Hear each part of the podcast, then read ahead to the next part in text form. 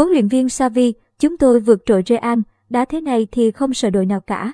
Huấn luyện viên Xavi của Barcelona rất phấn khích sau thắng lợi 4-0 trước Real Madrid ngay trên sân Santiago Bernabeu. Chiến lược gia người Tây Ban Nha cho rằng trận đấu này chính là hình mẫu mà đội chủ sân Nou Camp cần hướng tới.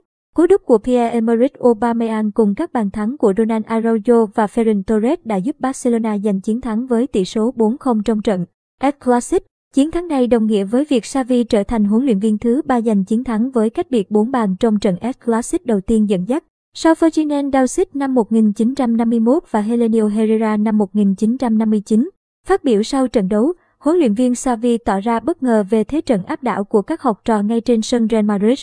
Chúng tôi không mong đợi sẽ trở nên vượt trội như vậy tại sân của họ. Họ đã có một tuần nghỉ ngơi trong khi chúng tôi vừa phải đến Thổ Nhĩ Kỳ đã Europa League. Barcelona đã chơi một trận đấu ngoạn mục và tôi rất hài lòng. Chúng tôi vượt trội hơn nhiều so với Real Madrid, cả về tỷ số và thế trận. Tôi rất hạnh phúc cho đội bóng của mình. Đây có thể là bước ngoặt trong chặng đường sắp tới.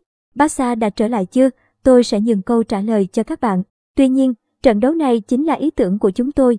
Đội bóng có nhiều cầu thủ giỏi và luôn hạnh phúc trên sân. Bên ngoài sân thì giống một gia đình. Người hâm mộ Barcelona hãy tận hưởng điều này vì lâu rồi chúng tôi không thắng ở El Clasic. Chơi như thế này chúng tôi có thể cạnh tranh với bất kỳ ai. Huấn luyện viên Xavi cho biết, Barca vẫn thua đội đầu bảng Real Madrid với 12 điểm, còn một trận chưa đá. Huấn luyện viên Xavi cho biết vẫn còn rất nhiều thứ phải làm để đạt được mục tiêu mùa giải này. Chúng tôi đã giành được 3 điểm, đó không phải là một danh hiệu. Hãy tiếp tục làm việc chăm chỉ. Các mục tiêu vẫn chưa được hoàn thành, chúng tôi phải nhìn xa hơn. Tôi thích thú với đội bóng này, tôi nghĩ đây là đội bóng tốt nhất thế giới. Chúng tôi sẽ ăn mừng và tận hưởng nó, ông nói.